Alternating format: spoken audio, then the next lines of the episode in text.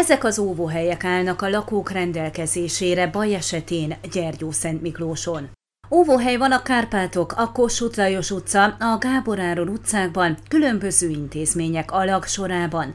A Szabadság téren két óvóhely van feltüntetve, és szintén ilyen menedéknek számít a Márton Áron utcában, a Fogarasi Mihály Műszaki Szakközépiskola pincéje is, nyilatkozta Kibédi Szilárd, a Gyergyó Szent Miklósi Polgármesteri Hivatal polgárvédelmi osztályának szakfelügyelője. A Gyergyó Szent Miklósi tömbházak alaksorában lévő több mint 40 pince is óvóhelynek minősül, ezek kapcsán hívja fel a szakfelügyelő a lakók figyelmét, hogy takarítsák ki a pincéket, az elkülönített részeket tegyék szabaddá, hogy azokat szükség esetén használni lehessen. A fedezékek állapotát minden évben ellenőrzi a Katasztrófavédelmi Bizottság, legutóbb múlt héten történt ilyen ellenőrzés. Az óvóhelyek egy része kijelölésük óta használaton kívül van. Tatarozásra szinte mindegyik esetében szükség lenne, de amint az ellenőrzés során is kiderült, vészhelyzetkor használhatóak ebben az állapotban is. Egyébként a magánlakások pincéje is szükség esetén szolgálhat menedékként.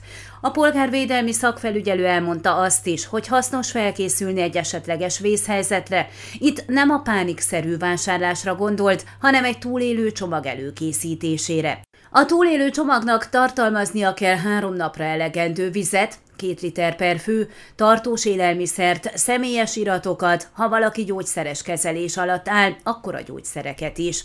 Legyen a csomagban meleg takaró és ruha, valamint elemmel működő rádiókészülék, esetleg napelemmel működő telefontöltő, részletezte a polgárvédelmi felügyelő.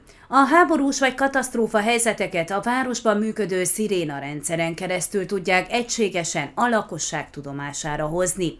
A szakfelügyelő négy jelzésről beszélt. Egyik a légi támadásra utaló előriasztás, a másik jelzés a rövid időn belül bekövetkező légi csapásra figyelmeztet, a harmadik a katasztrófa riasztás, ami földrengés vagy árvízveszélyre figyelmeztet, és egy egybefüggő, két percig tartó sziréna hang jelzi a veszély elmúltát. A Gyergyó Szent Miklóson működő 11 szirénákat az önkormányzat még 2016-ban modernizáltatta, azóta egységesen akár távvezérléssel is működésbe hozhatóak, magyarázta Kibédi Szilárd. Ön a Székelyhon aktuális podcastjét hallgatta. Amennyiben nem akar lemaradni a régió életéről a jövőben sem, akkor iratkozzon fel a csatornára, vagy keresse podcast műsorainkat a székelyhon.pro portálon.